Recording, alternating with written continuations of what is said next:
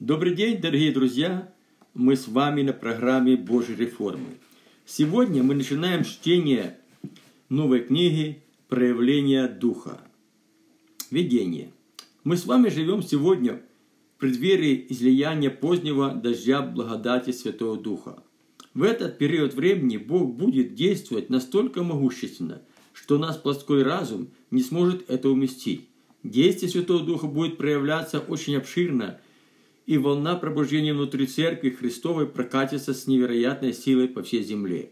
Это, скорее всего, произойдет в период всеобщей спячки, которую Иисус Христос осуществляет с притчей о мудрых и неразумных девах. Христос в то время мы можем оказаться как в числе мудрых, так и в числе неразумных дев. Естественно, никто не хочет быть среди неразумных дел, но в данном случае все зависит от нас. Свой выбор делаем только мы с вами. Для того, чтобы наши светильники не гасли, нам необходимо постоянно заботиться, чтобы в наших светильниках всегда было масло. Библия говорит, что масло – это прообраз Святого Духа, благодаря которому Божий огонь пылает внутри нас. Больше всего этому способствует регулярная духовная молитва, о чем достаточно убедительно говорит апостол Иуда. А вы, возлюбленные, назидая себя на святейшей вере вашей, молясь Духом Святым, сохраняйте себя в любви Божией, ожидая милости от Господа нашего Иисуса Христа для вечной жизни. Иуда 20, 21. Когда верующий систематически упражняется в духовной молитве, начинают проявляться различные духовные действия. Это иногда пугает людей, посвятившихся только такой молитве. Не имея познания в этой области, некоторые из них попадают в искушение, порождающее различные заблуждения. Это часто настораживает служителей и многих членов церкви. В это время приходит открытое недоверие к духовным проявлениям, что становится препятствием на пути служения Святого Духа в церкви. Можно уверенно сказать, что одной из основных причин, порождающих духовное банкротство верующих в нашего времени, есть недостаток практическом учении о дарах Святого Духа. Поэтому не так часто можно увидеть проявление духовных даров в церкви. Нетрудно заметить, что теоретическое познание из Библии о дарах Святого Духа не решает этой проблемы, так как служение даров Святого Духа тесно связано с духовной практикой.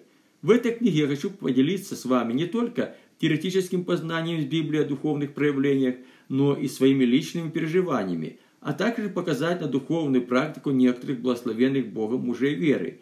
Проявление Духа Святого происходит не только в духовной молитве или духовных дарах, но и через Божье Слово, которое является первоисточником многих наших благословений. Рассуждая о проявлении Духа, я прежде всего буду говорить с позиции Божьего Слова.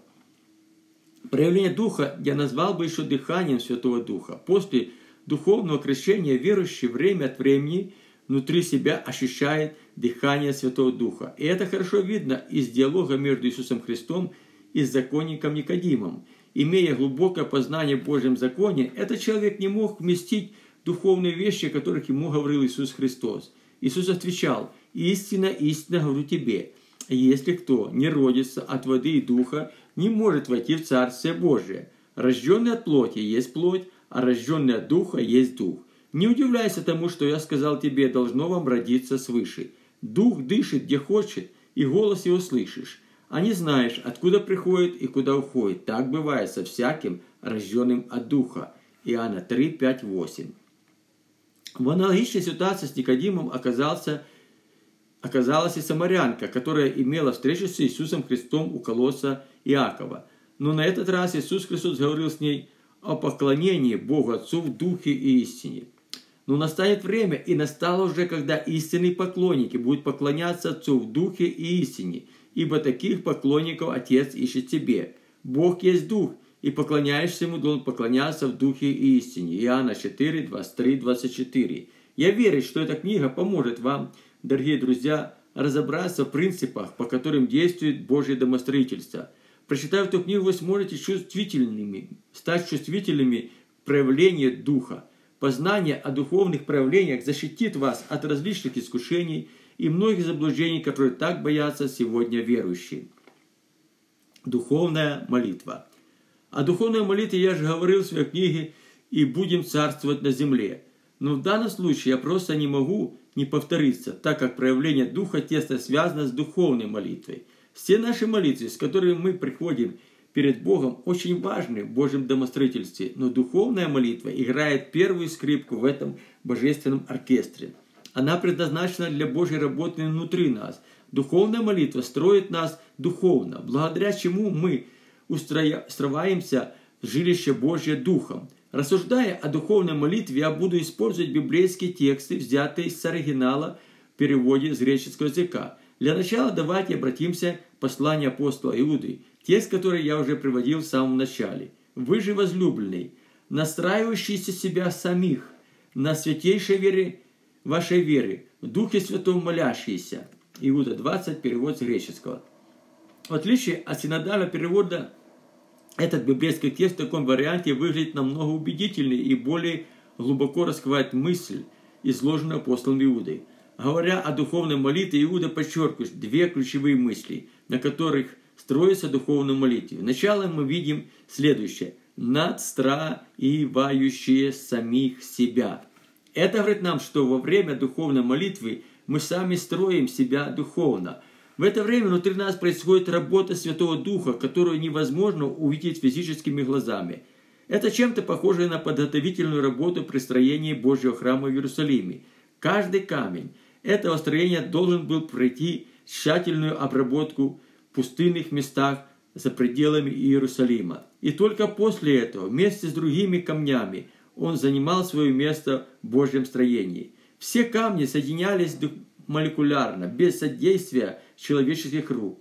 Являясь членами тела Христова, мы, подобно этим камням, должны быть соединены между собой созидающей силой Святого Духа. Это хорошо видно во втором полустище послания апостола Иуда к церкви. В Духе Святом молящийся. И слово Иуды нетрудно понять, что духовная молитва – это молитва при исполнении Святым Духом – в данном случае можно увидеть один из важных принципов Божьего домостроительства, который показывает на тело церкви, а не на ее структуру. И это также хорошо видно из послания апостола Павла к Тимофею. Чтобы, если замедлил, ты знал, как должно поступать в Доме Божьем, который есть церковь Бога, столб и утверждение истины. 1 Тимофея 3.1. В этом библейском тексте апостол Павел уже непосредственно говорит о Божьем домостроительстве, через которое утверждается божественная истина – Обращаясь к Тимофею, апостол Павел показывает не на структуру церкви, а на ее тело. Любая церковная структура предназначена для внешнего порядка церкви. Структура – это только скелет тела церкви, но не само тело. Структура церкви поставлена для того, чтобы держать и носить тело, придавая ему соответствующую форму. Не понимая принципов, по которым строится Божье домостроительство, мы часто отдаем предпочтение построению структуры церкви, а не созидание тела, и этим самым выставляем наружу скелет тела церкви. В это время тело становится на место скелета и уже не в состоянии выполнять свою работу. Церковь, которая постоянно совершенствует свою структуру, но не заботится о строении тела, не может, не сможет выполнить Божье предназначение. Такая церковь может прекрасно смотреться снаружи, но там никогда не будет движения Божьего Духа. Кая духовное строение в церкви начинается с духовной молитвы. И от того, на каком уровне мы сумеем поднять эту молитву, зависит успех в духовном строении церкви. Продолжая рассуждать о духовной молитве, обратимся к Божьему Слову. Ведь произносящий на другом языке не людям произносит, но Богу. Никто ведь не слышит, духом же произносит. 1 Коринфянам перевод с греческого. Если в синодальном переводе Библии сказано, что никто не понимает человека, говорящего на незнакомом языке, то в оригинале этот библейский текст отражает более глубокий смысл и говорит следующее. Никто ведь не слышит. Молитва на языках имеет Божий шифр, являясь тайной как для людей, так и для дьявола. Только один Бог знает то, о чем наш дух ходатайствует пред Ним – Бог все сделал для того, чтобы никто не смог помешать этому. Молитва Духом отражает совершенную Божью волю. В ней нет никаких наших эгоистичных желаний. В это время, когда мы молимся умом, часто просим Бога не в соответствии воле, и поэтому Он не отвечает нам на многие наши молитвы. Я хочу в очередной раз направить вас к Божьему Слову. Произносящий на другом языке себя самого строит. 1 Коринфянам 14.4, перевод греческого. Во время молитвы на иных языках строится наш внутренний человек, который в дальнейшем становится частью духовного строения в теле Церкви Иисуса Христа. И это хорошо видно из слова апостола Петра, записанного в его послании к Церкви. «И сами, как живые камни, устрояйте себя дом духовный, священство святое, чтобы приносить духовные жертвы, благоприятные Богу Иисусом Христом.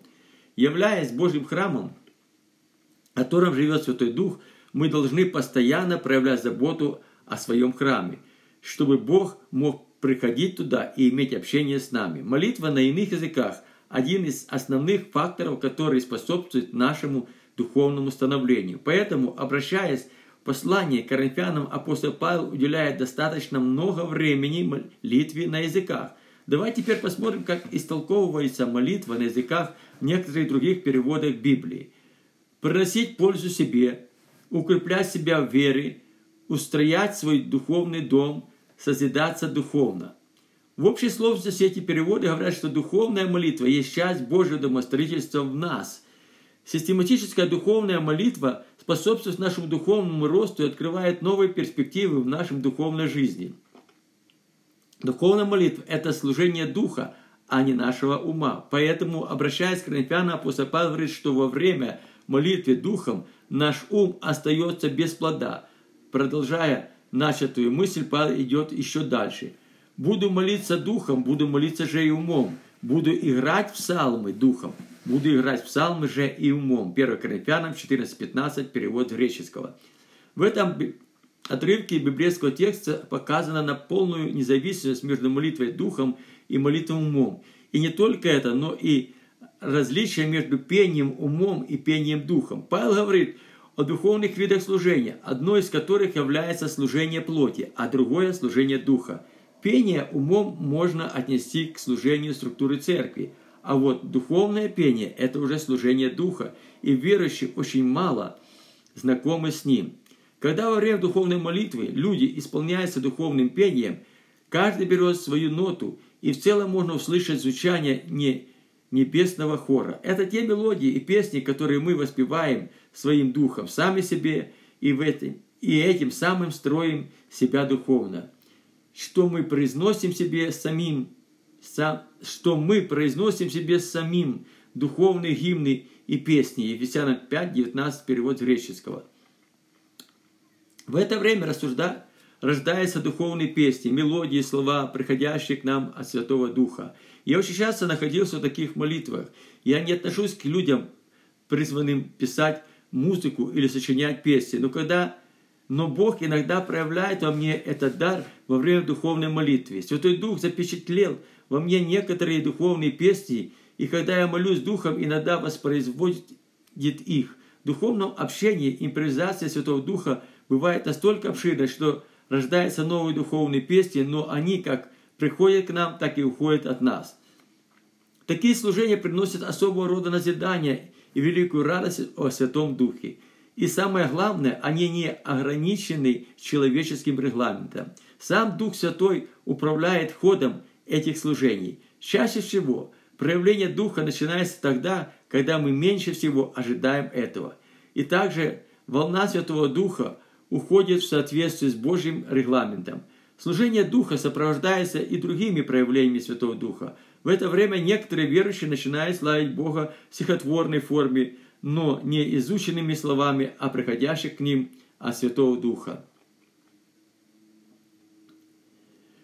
Во время таких служений приходят действия пророческие дары, и иногда проявляется дар истолкования языков. Рассуждая о духовной молитве, я только поверхностно коснусь духовных проявлений, сопровождающих такую молитву. Но когда вы начнете систематически упражняться в духовных молитвах, вы увидите на личном практике обширное и неограниченное проявление Святого Духа. Проявление Духа на пользу. Иногда приходится удивляться, что убеждения многих верующих строятся на основании принятого им в начале своего уверования от своих старших братьев и сестер по вере. Эти люди свято чтят то, чему их научили. Они утверждают, что в этом есть совершенная Божья воля для них, которая не подлежит изменению. Такой подход к толкованию Библии в свое время произвел на свет много различных деноминаций и церквей с различными взглядами на одни и те же библейскими истины. Дары различные, но Дух один и тот же. И служения различные, а Господь один и тот же. И действия различные, а Бог один и тот же, производящий все во всех, но каждому дается проявление Духа на пользу. 1 Коринфянам 12, 4, 7. Давайте строй последовательности разберем каждый абзац этого библейского текста. Первое, о чем говорит апостол Павел, это то, что дары различны, но Дух один и тот же. Павел утверждает, что дары Святого Духа – это не человеческие способности, как об этом толкуют некоторые богословы. Он говорит, что они при, приходят к нам от Бога и являются духовными дарами. Рассуждая о духовных дарах, Павел подчеркивает, что у Бога есть не один дар исцеления. Библия ничего не говорит о многих дарах исцеления, но из слова апостола Павла можно сделать заключение, что проявление многих даров исцеления не противоречит библейским принципам – Утверждение Павла не является единственным фактором. Многообразие исцеляющей Божьей силы можно увидеть во многих примерах из Библии. И все же, несмотря на это, в учении о дарах исцеления возникают серьезные разногласия. Читая духовную литературу, можно увидеть различные проявления даров исцеления в служении Божьим к помазанников. Некоторые из них Бог использует для исцеления только отдельных органов человеческого тела. Например, супруги Хантеры преимущественно молятся о людях, страдающих от деформации костей и суставов. Бог послал им слово знания для молитвы за исцеление людей в этом направлении. На протяжении нескольких десятилетий эти благословенные Богом служителя несут служение Божьих исцелителей. Они передают свой опыт и слово знания, полученное ими от Господа верующим, желающим молиться за больных. Не все верующие принимают служение хантеров, и некоторые даже называют их экстрасенсами, и все – потому что не желают верить в Библии то, что не входит в канон их исповедания. Такие люди говорят, зачем надо протягивать перед собой руки для того, чтобы рука, которая короче, стала нормальной. Эти люди утверждают, что об этом еще не сказано в Библии. Они признают молитву за больных, а возложение рук, помазание лея, молитва согласия, молитва веры, но это далеко не все, о чем говорит Библия по поводу молитвы за исцеление больных. Молясь за больных, Иисус Христос и его последователи используют и другие методы. Послание Коринфянам апостол Павел говорит об этом следующим образом. Дары различны, но Дух один и тот же. 1 Коринфянам 12.4. Учитывая это, мы не можем сдерживать работу Святого Духа, который Бог производит через различные дары. Это относится также и к дарам исцеления. Подтверждение своих слов приведу несколько примеров из Библии. «И посмотрел на всех, и их сказал, тому человеку, протяни руку твою. Он так и сделал, и стала рука его здорова, как другая. И взял его за правую руку, поднял, и вдруг укрепились его ступни и колени. Сказав это, он плюнул на землю, сделал брение из плюновений, помазал брением глаза слепому и сказал ему, «Пойди умой с купальный селам, что значит посланный». Он пошел, умылся и пришел зрящий. Луки 6.10, Деяние 3.7 Иоанна 9, 6, 7. Из данного библейского текста можно увидеть, что методы, которые использовал Иисус Христос для исцеления больных, многоразличны и непредсказуемы. Это дает нам право утверждать о неограниченной импровизации Святого Духа в то время, когда проявляются различные дары исцеления. Дальше Павел указывает на следующее. «И служения различны, а Господь один и тот же». Коринфянам 1 послание 12.5. Я верю, что в данном случае апостол Павел имеет в виду служение Святого Духа, а не просто церковное служение. Вся эта глава полностью посвящена дарам Святого Духа, и поэтому любое от, от, отработанная нами доктрина вне учения о дарах Святого Духа обречена на полный провал. Служения Святого Духа могут быть настолько различны, что даже то, о чем говорит в этом данном направлении Библия, может, может ограничивать безграничные масштабы этих служений. Во время своего земного служения Иисус Христос не только сам изгонял беса, исцелял больных, но и посылал на духовный труд своих учеников, надеясь, наделяя их властью над бесами и для молитвы за больных. Однажды ученики Иисуса Христа встретили человека, который, как, как и они, изгонял беса именем Иисуса Христа, но не ходил с ними. Тогда они запретили ему делать это. Когда же Иоанн рассказал об этом Иисусу Христу, надеясь, что он одобрит такой поступок, то услышал от него следующее. Иисус сказал, «Не запрещайте ему, ибо никто, сотворивший чудо именем моим, не может скоро засловить меня, ибо кто не против вас, тот за вас». Марка 9, 39, 40. У Бога нет шаблонов. Служение Святого Духа далеко уходит за рамки нашего мышления. Мы видим, что Господь не осудил человека, который не был в одной команде с учениками, но как и они именем его изгонял беса. Может ли мы пренебрегать людьми только за то, что в их служении Святого Духа проявляется по, по другим, по-другому, чем у нас? А теперь давайте посмотрим, по каким принципам проявляется, происходит действие Святого Духа. И действия различны, а Бог один и тот же, производящий всего всех но каждому дается проявление Духа на пользу. 1 Коринфянам 12, 6, 7. Нам не дано право от Бога управлять Святым Духом, мы можем только сотрудничать с Ним, проявляя в этом свою импровизацию. Верующие берут под свой контроль работу Святого Духа. Иногда Святой Дух производит что-то такое, что не совсем вмещается в канон нашего исповедания. Говоря так, я призываю – вас к Божьему управлению, а не к анархии в служении Богу. Даже если духовные правления не совсем нам понятны, но приносят для нас пользу, не будем противиться работе Святого Духа. Библия не дает нам полную картину о служении и правлении Святого Духа через его дары. Но Библия говорит, что они бывают различны и служат только на пользу нам.